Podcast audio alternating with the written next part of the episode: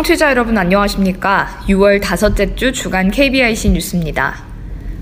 전화로 고속버스 표를 예매할 수 있는 고속버스 통합 ARS 시스템이 지난달 10일자로 폐쇄돼 시각장애인들이 불편을 겪고 있습니다.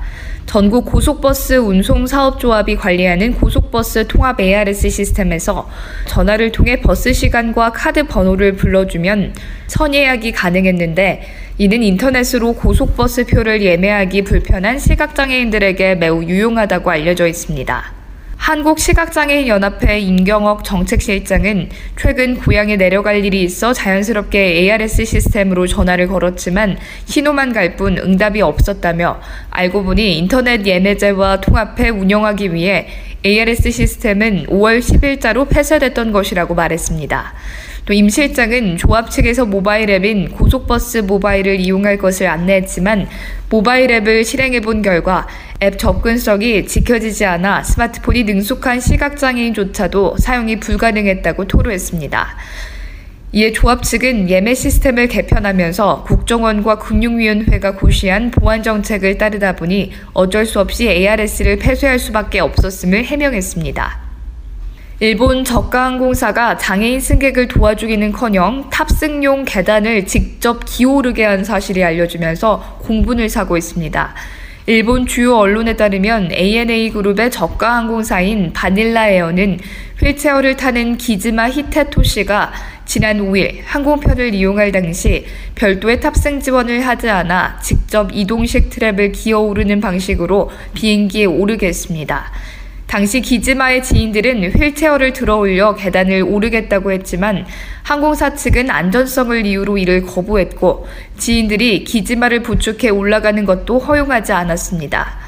기즈마는 그동안 158개국을 다니며 많은 항공사들을 이용했지만 바닐라 에어처럼 스스로 걸을 수 없다는 이유로 탑승을 거부당한 적은 없다고 성토했습니다. 이에 대해 바닐라에어 측은 기즈마에게 사과의 뜻을 전하고 앞으로 시설 정비와 직원 지원이 충실히 이뤄지도록 하겠다며 휠체어 이용 승객들이 불편을 겪지 않도록 대응하겠다고 말했습니다. 하지만 바닐라 에어의 사과에도 일본 여론은 항공사 측의 대응을 비판하는 의견이 줄을 잇고 있는 가운데 일본 국토교통성은 이번 조치와 관련해 사실관계 확인에 들어가는 한편 비행기 계단 승강기 설치 등과 관련한 개선책 마련에 착수했습니다. 보건복지부가 보조금을 지원받는 사회복지법인 시설을 대상으로 지난 26일부터 오는 7월 7일까지 10일간 특별 합동조사에 들어갔습니다. 이번 합동조사는 2016년에 이어 두 번째로 조사 대상은 인천, 대전, 울산, 강원, 전남, 경북, 경남, 대구 소재 사회복지법인 및 시설 40여 개소입니다. 중점 조사 내용은 법인 시설 회계, 종사자 관리 시설 운영, 후원금 관리, 기능 보강 사업 등이며 시설 소관이 다른 다른 시도 복지 담당 공무원이 교차 조사하는 방향으로 실시됩니다. 복지부 관계자는 이번 특별 합동조사를 통해 복지 부정수급 방지 노력에 대한 인식을 제고하는 한편 조사 인력의 현장 조사 전문성 강화와 중앙시도 간 긴밀한 협력 체계 구축에 좋은 계기가 되기를 희망한다고 말했습니다.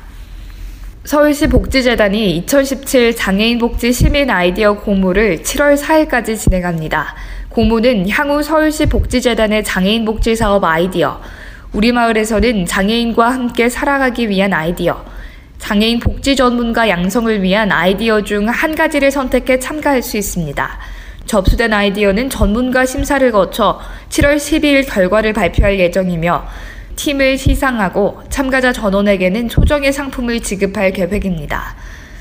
또한 수상작 중 실현 가능성이 높은 아이디어는 기획과 연구 과정 등을 거쳐 서울시 재단 장애인복지 신규 사업으로 개발할 계획이며 수상자에게는 사업 개발 과정에서 기획위원으로 참여할 수 있는 기회를 제공할 예정입니다. 대전 장애계 이동권 확보를 위한 추진연대가 최근 대전시청에서 기자회견을 열고 장애인 이동권을 위해 교통약자 이동지원센터 위탁 운영을 장애계에 맡겨야 한다고 주장했습니다.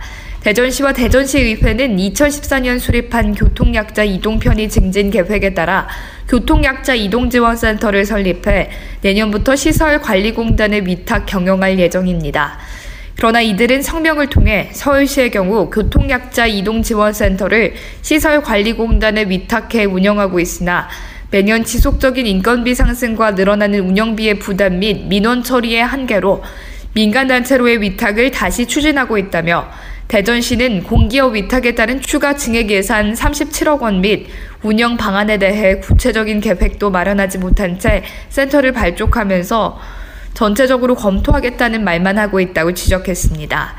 이어 대전 장애계는 각 장애 유형별 상담 방식에 대한 전문적 지식과 장애 감수성이 풍부해 장애인 민원을 전문적으로 해결할 수 있다며 공기업이 아닌 교통약자에 대한 이해를 가진 장애계에서 운영해야 한다고 강조했습니다. 여기 어때가 전국 숙박시설 내 장애인 편의시설 여부를 파악, 숙박정보에 장애인 편의 숙소 검색 기능을 도입했습니다. 장애인 편의 숙소 지정 기준은 장애인 주차장 보유, 주차장에서 객실까지 이동 가능한 곳, 객실 내부에 턱이 없거나 낮은 곳, 변기업 손잡이 설치 완료 등입니다. 여기 어따에서 장애인 편의 숙소를 찾는 방법으로는 우선 하단 검색 메뉴에서 장애인으로 검색하면 편의 시설이 구비된 숙소들이 정렬됩니다. 숙박 종류별로 검색하려면 앱 메인 화면에서 원하는 숙박 분류를 선택한 뒤 목록 상단, 상세 조건에서 장애인 편의시설 필터를 선택하면 됩니다. 한편 여기어때는 지난 4월 그린라이트와 장애인 등 관광 취약계층 여행 활성화를 위한 barrier free 숙박업체 확산 캠페인 협약식을 가졌습니다. 파키스탄 출신 난민 외병변 장애 1급인 미르군이 장애인으로 등록할 수 있는 길이 열릴 전망입니다. 미르군은 2014년 파키스탄 분리독립운동을 하던 아버지 칼레드 발로츠, 무하마드 자이 씨가 우리나라 정부로부터 난민 인정을 받자 2015년 4월 어머니 여동생과 함께 부산에 정착했습니다. 무하마드 자이 씨는 미르군을 장애인으로 등록해 활동 보조인 도움을 받으려 했으나 현행 장애인 복지법상 장애인 등록을 할 수 있는 외국인은 재외국민, 동포, 영주권자, 결혼 이민자로 한정되어 있는 탓에 거부당했습니다.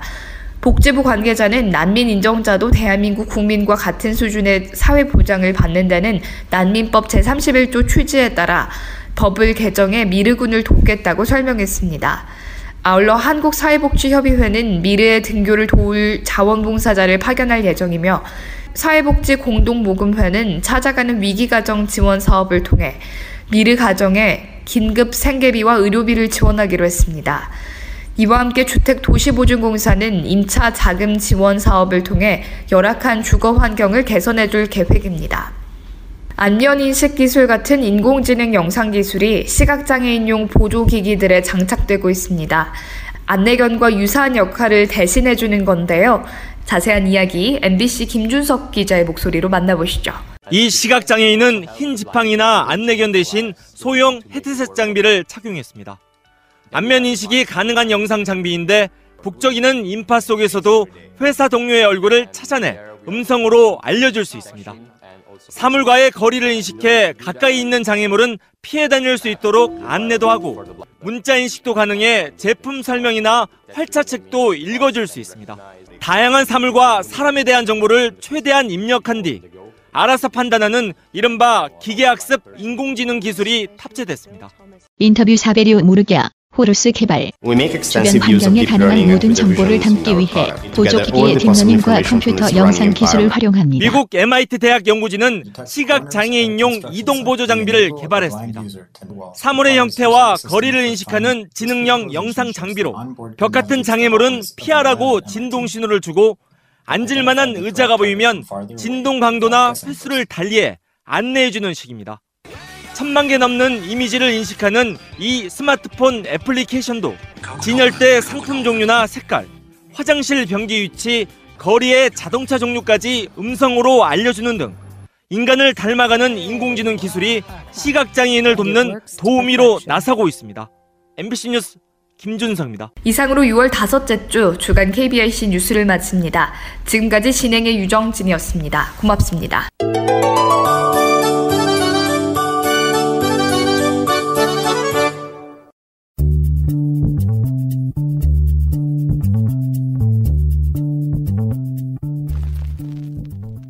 안녕하세요. KB 카톡에서는 청취자 여러분과 같이 고민하고 최신 정보를 전하는 글을 매주 선정해서 소개해드리고 있는데요. 이번 주 KB 카톡에서는 에이블 뉴스에 실린 칼럼을 살펴보겠습니다. 장애인 콜택시 제도로 본 장애인 복지 문제점, 탑승 전 행성지 공개, 동승자 동반 제약은 마이너스 복지, 칼럼니스트 김경미, 낭독자 김보미. 칼럼을 통해 소개한 많은 이야기 중에는 택시를 이용하며 느끼고 경험한 에피소드가 많았다. 그만큼 나의 일상생활에서 택시 이용 비중이 크고 또 그만큼 다양한 부류의 기사님들을 만났기 때문일 것이다. 내가 주로 이용하는 장애인 콜택시는 일반 개인 택시에 장애인 바우처를 접목시킨 것으로 2013년부터 시행되었는데 시행 초에는 부산 지자체에서 예산을 지원하고 민간 택시조합에서 운영하는 시스템이었다. 이 사업이 시행되기 전에는 이용할 차량은 부족하고 이용하고자 하는 장애인은 많아서 센터의 전화 연결부터 진땀을 빼며 수십 통을 걸어야 했고 미리 사전에 예약을 하지 않으면 차량이 배차될 때까지 한두 시간은 기다려야 하는 경우도 많았다. 이런 상황에서 천여 대의 차량을 보유한 일반 택시 조합을 이용한 장애인 바우처 콜택시는 그야말로 장애인들의 발에 날개를 달아준 셈이었다. 일단 센터 통화도 손쉽게 연결되었고 별도의 예약 없이도 차량을 신청하면 인근의 택시와 바로 연결되어 짧게는 3분, 길어도 15분이면 차량을 바로 이용할 수 있었다. 그러나 장애인 바우처 콜택시 사업은 시행하고 얼마 지나지 않아 예상치 못한 문제에 부딪혔다. 그것은 시행 초 편성된 예산을 6개월 만에 다 소진해버린 것이었다. 정책 수립 및 예산 편성에 있어서 기획자들은 분명 기초자료 조사를 했을 테지만 그들은 그동안 장애인의 이동수단의 공급이 얼마나 부족했었는지, 얼마나 이동의 불편을 감수하고 지내고 있었는지 몰랐던 것이었다. 어쨌든 지자체는 재정을 확보, 충원해서 1년이 지나고 시행 2년 차에는 전년의 자료를 바탕으로 예산을 편성하였지만 또 얼마 되지 않아 예산이 떨어져 몇 개월째 바우처 택시비 정산이 안 되고 있다는 말을 듣곤 하였다. 이후 서비스 이용에 관한 규정으로 택시 승차 시 장애인 복지 카드를 제시하도록 하였는데 이는 자이든 타이든 비장애인이 해당 장애인인 것처럼 콜을 하고서 서비스를 이용하는 경우가 수시로 발각된 것이다. 사실 시각장애나 신장투석을 받는 장애인들은 외관상으로는 비장애인들과 별 차이가 없으므로 이를 악용한 것이다. 그러나 이러한 조치에도 불구하고 편성된 예산은 1년을 채 사용하지 못하고 또 바닥이 났다. 이에 부산 지자체는 2016년 1월부터 기존 운영해오던 두리발 사업과 병행하여 장애인 바우처 콜택시 사업도 직접 운영하게 되었다. 시스템이나 운영 방식에 있어서 예산이 불필요하게 집행되는 것을 막기 위해 좀 더 집중적이고 체계적으로 관리하려는 의도를 보였다.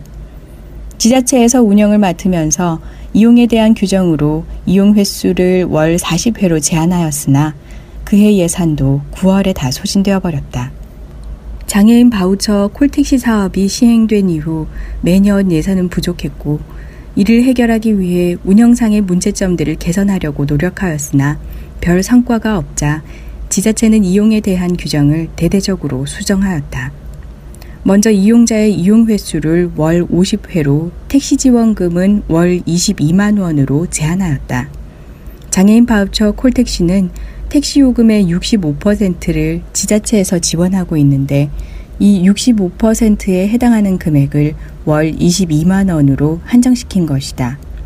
한편 요금 결제에 있어서도 현금 불가 카드 결제를 원칙으로 규정하였는데 이는 일부 택시 기사들이 이용자로부터 현금을 받고 하차시킨 후에도 미터기를 끄지 않고 다음 승객이 탈 때까지 주행하여 택시비를 지자체에 청구하는 사례가 종종 발각된 것이다. 이러한 이유로 지자체는 택시비를 카드로 결제하게 함으로써 부당 이익을 취하는 것을 사전에 방지하고 예산 집행의 투명성을 확보하고자 한 것이었다. 사실 이용 횟수나 지원금의 한도를 제한하고 서비스 이용상의 규정 등으로 장애인들은 아쉽고 불편한 점이 많다. 비장애인들이 버스나 지하철을 이용할 때 교통카드를 일일이 꺼내서 찍는 것이 귀찮아서 가방이나 지갑만 살짝 들이대는 것처럼 택시를 이용할 때마다 장애인 복지카드를 일일이 꺼내 제시하는 것은 번거로운 일이며 개인정보가 누출되는 것 같아 기분이 썩 좋지는 않다. 또한 요금 결제에 있어서 신용카드 발급이 불가한 장애인들은 카드 결제가 힘들다. 이런 경우 교통카드로 결제할 것을 권하지만 사실 이동이 불편한 장애인이 카드 충전소를 찾아 충전시키는 것도 그리 용이하지는 않다. 또한 이용 횟수나 지원금의 제한에 있어서 장애인의 이동권에 대해 단편적이고 한정적이라는 부분에서 아쉽기도 하다. 그러나 예산이라는 것이 화수분처럼 끝없이 쏟아지는 것도 아니고 한정된 예산으로 정책을 시행해야 한다는 점, 그리고 국민의 세금에 대해 투명하고 공정하게 사용하겠다는 의도이므로 되도록 긍정적인 마음으로 규정을 준수하고 있다. 그럼에도 아무리 이해하고 수긍하려고 해도 도저히 납득이 되지 않는 점이 있다. 첫째는 택시를 이용하기 위해 콜을 하면 장애인 이용자는 출발지와 더불어 도착지까지 함께 말하도록 하는 규정이다. 그런데 나는 왜 차량을 탑승하기도 전에 내 행선지를 공개적으로 밝혀야 하고 그게 왜 데이터로 저장해야 하는지 이해할 수가 없다. 택시기사들의 입장에서는 당연히 장거리 고객이 수익이 좋을 테니 단거리 고객은 반갑지 않을 것이다. 그래서 택시를 타고 행선지를 말할 때 거리가 짧다는 이유로 운행을 거부할 때에는 승차 거부가 된다. 그런데 행선지를 공개함으로써 기사님들의 이익에 따라 선택적으로 콜을 받음으로써 엄연한 승차 거부를 합법화시키는 것이나 다름없지 않은가. 해당 관계자는 이용자가 행선지를 밝힘으로써 집으로 귀가하는 택시기사들이 같은 방향의 콜을 한 건이라도 더 취할 수 있고 다른 시도에서 운영 중인 장애인 콜의 경우 모두 행선지를 밝히도록 하고 있다고 설명했다. 장애인 바우처 콜택시 사업이 장애인의 이동권을 보장하며 더불어 불황인 택시업계에 도움이 된다는 것은 서로가 윈윈할 수 있는 좋은 제도라고 생각한다. 그런데 관계자의 말에 의하면 어찌 장애인의 이동권이 주 목적이 아니라 택시업의 활성화가 주 목적인 듯 보인다.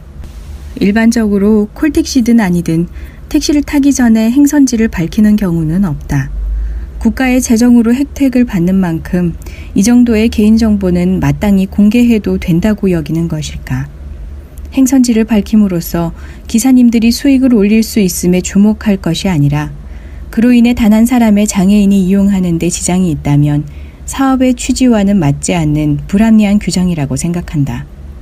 또한 부산시를 포함한 다른 시도에서 운영 중인 장애인 이동 차량 서비스에 있어서 이용자들의 행선지를 확인한 이유는 보유한 차량이 너무 적어서 차량 동선을 파악하여 공차량으로 이동하는 시간을 줄이고 보다 많은 장애인들이 이용할 수 있도록 하기 위함이다.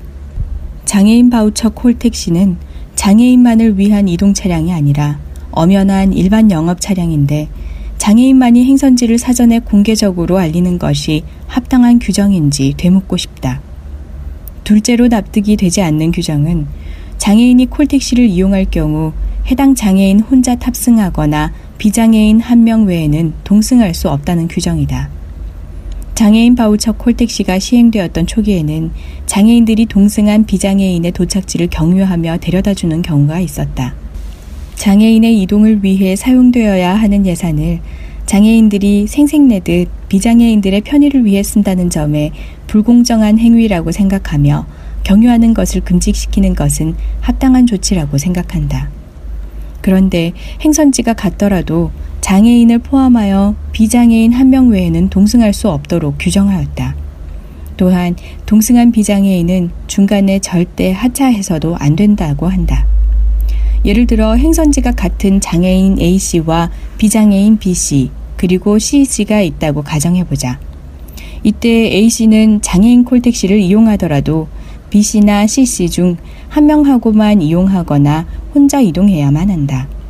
이들이 만약 가족이라고 해도 예외는 없다. 그리고 동승한 비장애인이 급한 용무로 중간에 내리는 것도 규정 위반이다. 관계자의 말에 따르면 장애인 바우처 콜택시는 장애인을 위한 것이므로 장애인 외에는 이용해서는 안 되지만 도움을 받아야 한다는 점을 감안하여 비장애인 한 명은 동승 가능하지만 그 주목적은 장애인을 돕는다는 명목이므로 비장애인이 중간에 내리는 것 자체는 결국 장애인의 혜택에 편승하는 것에 지나지 않는다는 것이다. 관계자의 말을 들으면 구구절절 옳은 말이다. 그러나 이 규정에는 장애인 복지의 궁극적인 목적인 사회 통합에는 반하는 규정이다. 즉, 장애인들이 사회생활을 통해 비장애인들과 교류하며 장애 여부에 상관없이 친분을 쌓고 유대 관계를 형성해 나갈 때 이 차량은 장애인만이 이용할 수 있다는 것. 서로 함께 타더라도 단순한 친분이 아닌 도와주는 사람이라는 관계로밖에 인정하지 못한다는 점에서 이 규정은 복지라는 이름으로 장애인을 차별화시키는 처우라고 할 수 있다. 예산을 축내가며 비장애인의 편의를 봐달라는 것도 아닌데 예산으로 장애인을 위한다는 명분으로 장애인을 사회와 분리시키는 것에 지나지 않는다. 결국 장애인들이 비장애인들과 유대 관계를 형성하고 소통함에 있어서 비장애인들과 함께 하고자 한다면 장애인 바우처 콜택시를 이용해서는 안 되며 콜택시를 이용하려면 비장애인과의 단절과 차이를 인정하고 수긍해야만 하는 것이다. 대학 진학 후 사회복지 첫 강의 시간에 교수님이 우스갯소리로 이런 말씀을 하셨다. 복지라는 것은 결국 누구나 등 따시고 배부르게 잘 먹고 잘 살자는 것이다. 어찌 보면 너무나도 단순한 사실이지만 한정된 재원으로 누구나 만족할 수 있는 복지 정책을 수립 시행하기는 현실적으로 불가능하다. 그래서 복지는 효과성과 효율성을 항상 고려해야만 한다.